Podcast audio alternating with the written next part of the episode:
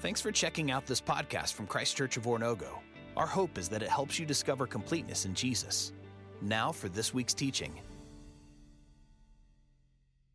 Your World Series that year, and guess who's up to bat in the last inning? It's your boy, all right? Drake Holderman, number 25. Look me up, you won't find much. So I was up to bat, and it wasn't like two outs full count, but it was the last inning, and we were down by one. And I wasn't the best hitter on the team. I gotta be honest with you guys. And when I stepped up to the plate, not many people were like, this is about to be good. Most people were like, it's probably not gonna be good. And uh, I stepped to the plate though, and they couldn't substitute in somebody to pinch hit for me because it was an inter squad scrimmage. So all the players they would have substituted in to hit for me were on the other team. And so I had to hit. I was nervous because one of the seniors, his name was Joe Lindsay, was pitching, and he was a pretty good pitcher, and I had never really done anything good at the plate before. Now, if this was a real game, like against a real other team, there would have been a girl in the stands named Andrea Loving with my number on her back cheering me on, but I didn't even have that going for me at this plate appearance. She was in school or playing band instruments or something at this time. I don't know what she was doing.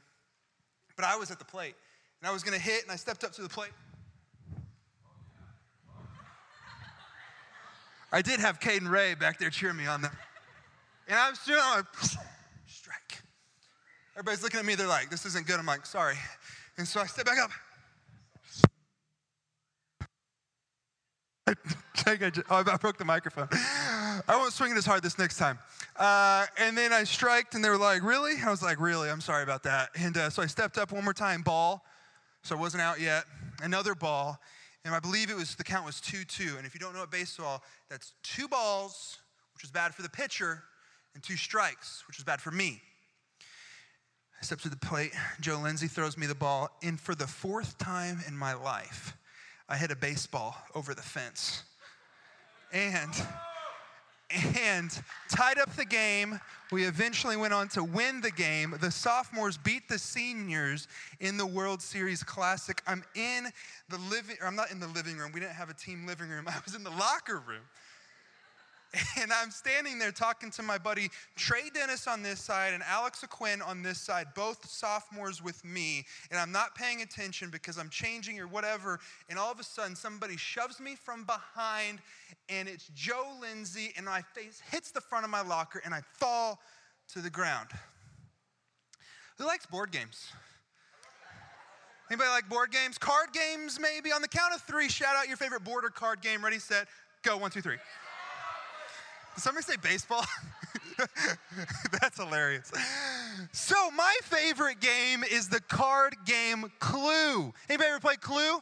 Love a good Clue game, right? It's the first game I remember playing. It's not like dynamic or anything. It's simple, but it's a classic. I remember playing it all the time with my brother Chase and my grandma Det. We would lay on the living room floor and we would try to figure out who did it, what they used to do it, and where did they do it. That's the point of Clue. If you've never played Clue, is you have to figure out who murdered them, what they used to murder them, and where they did it. And when it comes to characters, I have the list that's going to pop up on the screen. You have people like Miss Scarlet, Colonel Mustard, Mrs. White, Mr. Green, Mrs. Peacock, and Professor Plum. Now, when I played, I always played with Colonel Mustard. Look at that guy. He's going to solve something today. And when I played, it was most often Mrs. White who was the murderer. I mean, she's holding the candlestick in her hand, looking a little sus, if you know what I'm saying. Okay? You also have to figure out what they used in the murder, which is going to pop up here. Uh, you have a few things that are like blunt objects. You have a knife that looks like it went on a diet halfway through. Uh, you have a rope, then you have a revolver that looks like it shoots cannonballs out of it, okay? It's a big barrel on that revolver. Then you have to figure out where they committed the murder. And there's a map, it's the board game itself. There's all these different rooms, and people who don't really know how to play, they just kind of use the secret passageways to the corners on the room, and they really don't ever win. It was always the hardest part for me to figure out, but that's how you play the game. By a series of elimination, as the gameplay progresses, you figure out who did it, what they used to do it, and where they did it. And I love Clue. I love Clue because of the competition of all the board games, but I also love Clue because of the drama of it. I mean, the narrative that you jump into, like, there's been a murder, and you have to figure out who murdered who. I think that's one of the reasons that Clue has become one of the most popular board games in history is because people love the drama of it. I mean, words like murder and deceit and lies and jealousy and backstabbing, factions and dissensions and envy. These are all words that the Bible speaks against, but that humanity seems to be drawn to. Like, people love documentaries about serial killers, right? And murderers and bad things. And let's be honest, you don't watch it because of the heroes in the story. You watch it because of the bad people in this story. Like, what are they about? Like, they're weirdos, but what are they about? And celebrity gossip is all the rage. They're divorcing. They're hooking up with this person. They cheated on them. They're not friends anymore. They're suing this person. And rumors fly through the halls of high schools. And it just seems like bad news often travels, travels faster than good news. And there's some people in the world who aren't just interested in it, but they're like delighted in it. So many of our shows, reality shows, feature jealousy and backstabbing, and the world loves it, don't they? And Jesus is, is speaking in this sermon on different ways and we're, how we're supposed to live differently than the world. And tonight we're going to get to the section where Jesus says you need to shine bright by living differently than the world in this way. Now, I recently became a dad to the one, the only, the Willie Cruz. And I think his picture might pop up here just to show him how, how cute he is. And uh, he doesn't know, he's actually getting better at eating the puffs. They, they, they don't stick to his face anymore. And uh, I, because I'm, my da- I'm a dad, I joined this Facebook group for dads. And uh, why are you laughing? Why are you laughing? It's pretty fun. It's about as dad bod as a Facebook group could be. And uh, there's guys in there who post funny things, cool things. I mean, some stuff makes it worth being a part of the group, but most of it are just bad dad jokes. And uh, I brought one to show you from this dad named Nick. So Nick posted a question in there. He said, Can someone Photoshop the kids out of the background so it's just my kid with the fish? Look at that kid. Kind of weird, but cool at the same time. Then you have the two kids in the back, right? Now, the dads in this group, I'm assuming not many of them are professional photo photoshoppers just by the responses that they gave Dad Nick. The first one looked like this, right? So, not good. Like, not, not a good Photoshop. I mean, kind of, but not really. Then the next one uh, looked like looked like this. It was the wrong kid. They were like totally missed the point, and they got even the tail of the fish gone, kind of. And the next one, look at that. That's awesome. And then there's the next one, which is one's creative. Look, it's catching up on the times. Little Bernie, uh, caught by the fish. And then there's another one. This is my favorite one, right? This one caught me by surprise. Like I saw this picture by myself and I just started laughing uncontrollably because I looked at this picture and I was like, that's the weirdest thing I've ever seen on a kid or on a fish the other thing's head. And I was thinking to myself, and the reason that I show you this picture is I think that we shouldn't have fish heads, but I think that when people look at us and the way in which we live, they should just be like, wait a second, what are you doing? Is that still up there? Let's take that down because I'm done with uh, making the fish analogies. Uh, they should look at us and they should just be like, what? Why do you live that way? You look different. Like when they look at us, something should be noticeably different. Not noticeably wrong, like that kid's head being a fish, but noticeably different about the way in which we live. And the way in which we live should be noticeably good. Like the difference should not be a negative difference, it should be a positive difference. And the way in which we live should point to God, whether it's like a big neon sign or just a small whisper, it should point to a watching world that there is a God in heaven who loves them. This is the whole point of the sermon that Jesus is preaching. It's called the Sermon on the Mount. All semester long, we're going through Matthew chapter 5, 6, and 7. Kalisa mentioned some of the people in this room are memorizing the sermon. I'm going to catch us up the first 20 verses we've covered in the past three weeks. First week, Peyton is teaching, and she sets the context for this sermon. And it's Jesus, he ascends this mountain and he sits down to teach. And he is there because there are so many people following. He has to get to a space where his voice can amplify down a mountain. And so he sits down and he begins to teach. And the first thing that he says in this introduction to the sermon are these blessings that are kind of different and weird, right? Like, blessed are the poor in spirit. Blessed are the ones who are mourned, those who are sad. Blessed are the meek, like the quiet but strong. Blessed are the merciful. Blessed are those who hunger and thirst for righteousness. The world is like looking to hear, and even you notice this. Blessed are the rich. Blessed are the popular. Blessed are the ones who seem to have it all together. But here's Jesus saying, Blessed are the poor, those who mourn, those who are persecuted. So you notice at the outset of his sermon, things seem to be different. And then Isaac preached on the second week, and he talked about the passage where Jesus says that you are the salt of the earth and the light of the world. That the way in which you live should tell a watching world there is somebody worth following. So basically, Isaac said, uh, be salty and be lit. You know what I'm saying? Mm-hmm. Come on, somebody. Be salty and be lit. And then he lit this lamp right here and it blinded me for like three seconds and I couldn't see. But that's what our lives should do. It should make people notice that there's something different about us and the person in which we follow. And then week three, Peyton's back again because nobody would let me preach for the first three weeks. And she was talking about the righteousness of how we live. And Jesus said something that makes a lot of people uncomfortable. Like, unless your righteousness surpasses like the really good people, the Pharisees and the teachers of the law, you certainly won't enter the kingdom of heaven. And basically, Jesus is saying the way in which you live and live rightly matters. It's not a joke. Like, this is serious. One, for your own sake, but two, for the sake of the people who notice you living. That they notice that there's something different about you. And because they notice there's something different about you, they notice that there's something a bit different about the God that you follow instead of the God that they follow. If you don't hear anything else tonight, I want you to hear this are peaceful relationships with each other. Let the world know that they can have a peaceful relationship with God. If you would, bow your heads and close your eyes. I would like to pray before we start talking. Father, thank you for this evening. Thank you for this sermon. And Jesus is speaking, and tonight we're getting into something that's going to be difficult for a lot of us to act on. Not necessarily here because we've heard this time and time again. Just because we heard it doesn't mean that it's not true.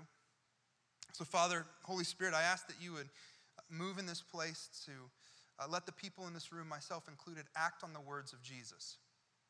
Father, when he tells us to move, let us move by the power of your Holy Spirit. It's in his name that we pray. Amen. So, Jesus is still on this mountainside, and I imagine that he is still seated. And he continues in his sermon, and he says, You have heard that it was said to the people long ago, you shall not murder, and anyone who murders will be subject to judgment. And nobody batted an eye at this statement because everybody believed and agreed in this statement right here. Because the people that Jesus was speaking to were a group of people primarily made up of Jews. And the Jews had a long history of being God's people, and they had a long history of submitting to God's authority. Thousands of years before Jesus ascended to Mountain Peyton has said this a couple of times. There was another teacher of God's people. His name was Moses, and he ascended a mountain called Sinai. And when he went up there, God gave him commands to relay to the people of Israel, one of which, number six, was this Exodus chapter 20, verse 13 says, You shall not murder. Why? I don't know, maybe because it's bad. Like it's a bad thing, and everybody agreed to that. And there was consequence for the people who did murder, like death, sometimes banishment. And I imagine that in the crowd that day, there weren't a whole lot of people who had murdered other people. They probably would have get sho- got shoved into a locker for doing something like that. But what Jesus says next, and I imagine the scene like this, is that like people, and it's probably not what happened, but in my mind, this is what's going on. The people on the mountainside are like clapping, they're amening, they're hallelujahing hallelujahing. I don't know how to say that. I imagine as the amens and the hallelujahs and the claps begin to die down, Jesus speaks back up and he says, But I tell you that anyone who is angry with a brother or sister will be subject to judgment. Again, anyone who says to a brother or sister, Raca, which is basically stupid, is answerable to the court. And anyone who says, You fool, will be in the danger of the fire of hell. Now, there probably weren't many murderers in the crowd that day. And I hope there's not many in this crowd either. But I would bet that most, if not all of the people in that crowd had at one point called somebody stupid or a fool or have acted in hatred towards somebody else. And I would bet that almost everybody in this crowd, if not all of us, have acted in that very same way. Maybe it's a grudge that you're holding against someone. Maybe it's a rumor that you're spreading about someone. Maybe it's a gossip that you just continue in. Have you, have you been at odds with another person lately? Like, if you've been in a spot with another person where you just simply don't like them, maybe it's more than that, you hate them. You don't want any part of them. What Jesus is saying is this murder and that hatred that you feel are pretty much the same thing. They're bad, they're evil, and they will lead to judgment. Jesus continues speaking because he knows that he's talking to a guilty crowd. And those amens turned into like, oh man, he's speaking about me.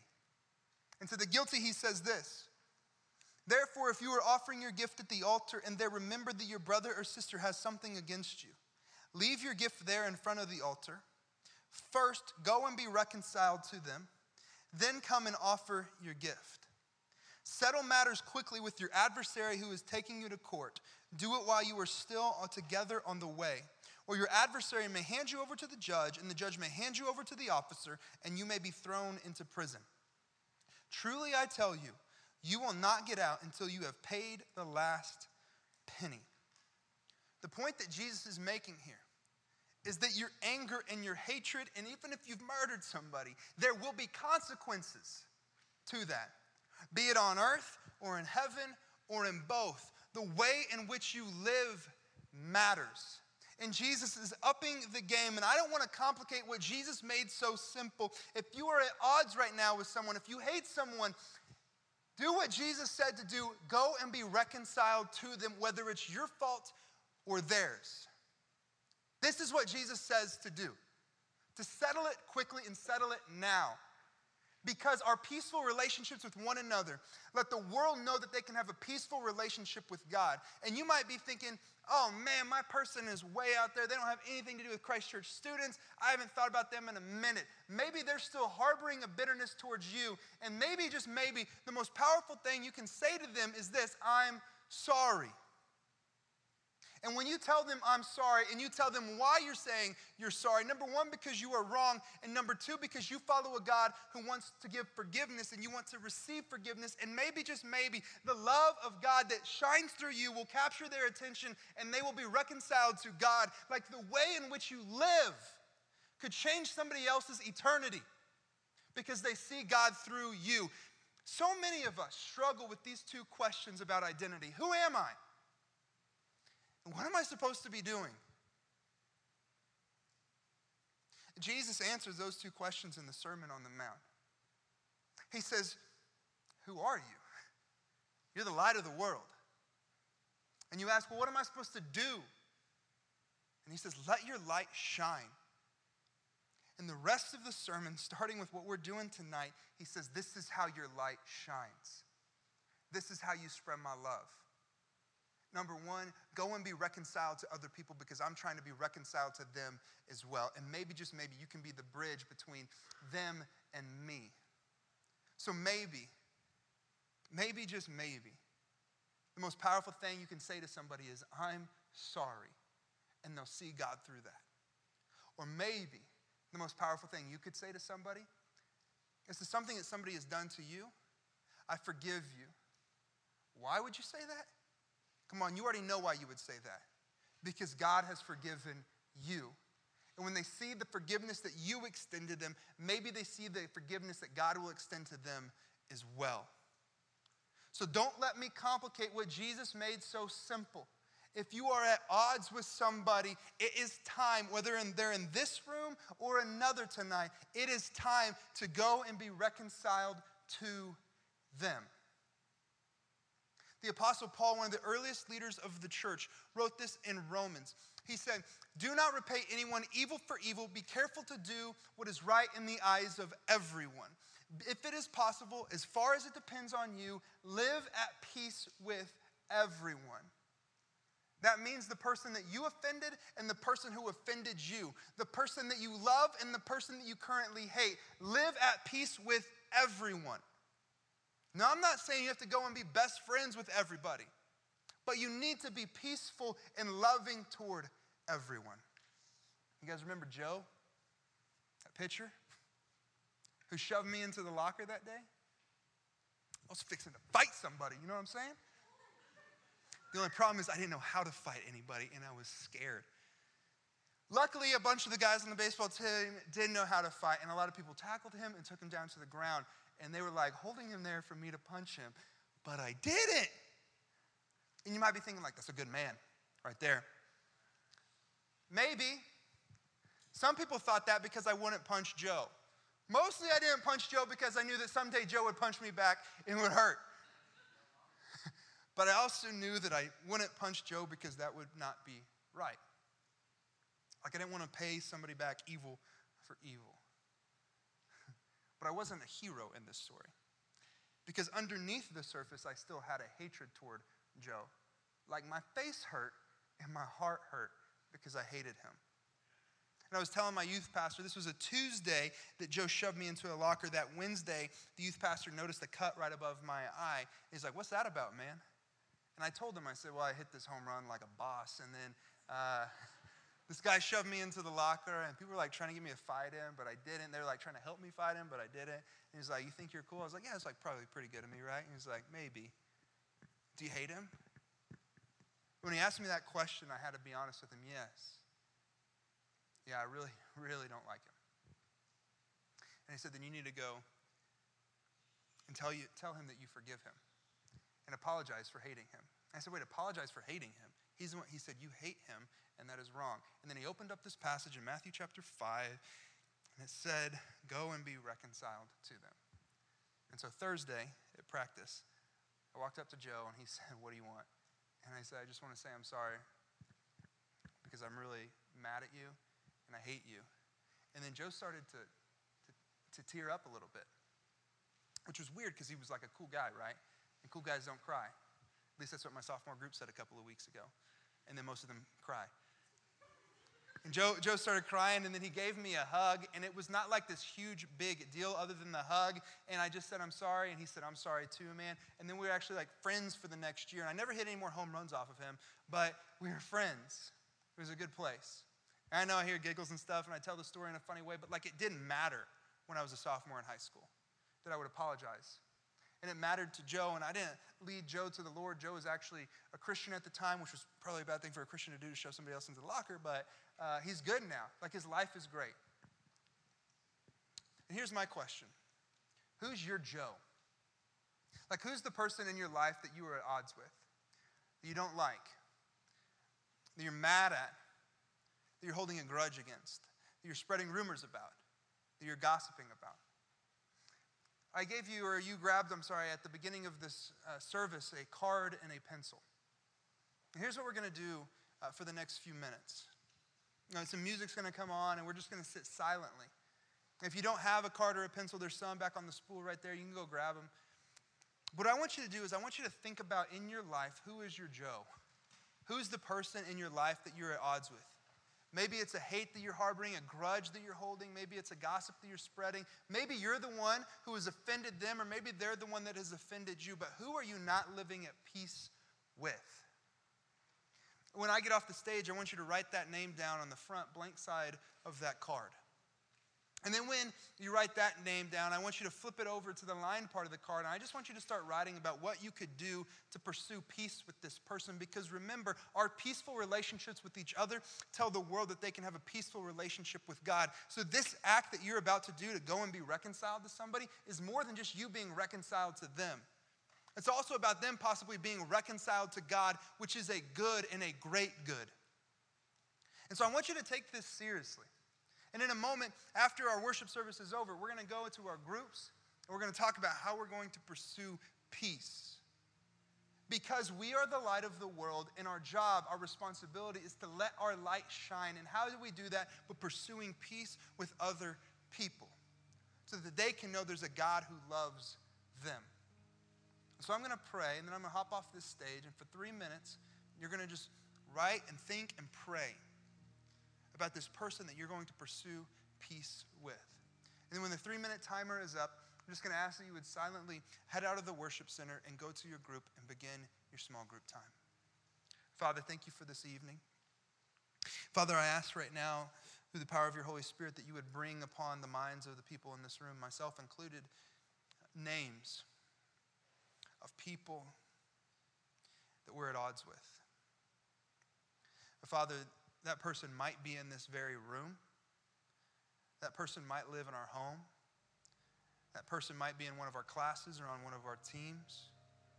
But Father, if we're at odds with somebody, or Father, even if, even if we don't know it, but you know that there's somebody in our life that is at odds with us and we don't know about it, would you bring their name to our minds so that we can write that down? And then, Father, I ask through the power of your Holy Spirit that you would move in us to figure out how we're going to pursue peace, whether we're going to say, I'm sorry, or you're forgiven, or if we're just going to give a hug and talk about what's going on. But, Father, would you help us to figure out how we're going to pursue peace with these people? And then, Father, our greatest ask of you is that this would lead us to a greater peace with you and them to a greater peace with you. So, Father, for the next three minutes, would you do that in this room? Help us to pursue peace with other people so that they can see and we can see that you've pursued peace with us. I ask this in Christ's name.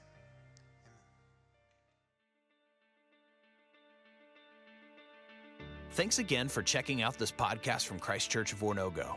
We hope that this teaching is helping you discover completeness in Jesus and encourages you to help others do the same. If you're interested in learning more about Christ Church, visit us online at cco.church.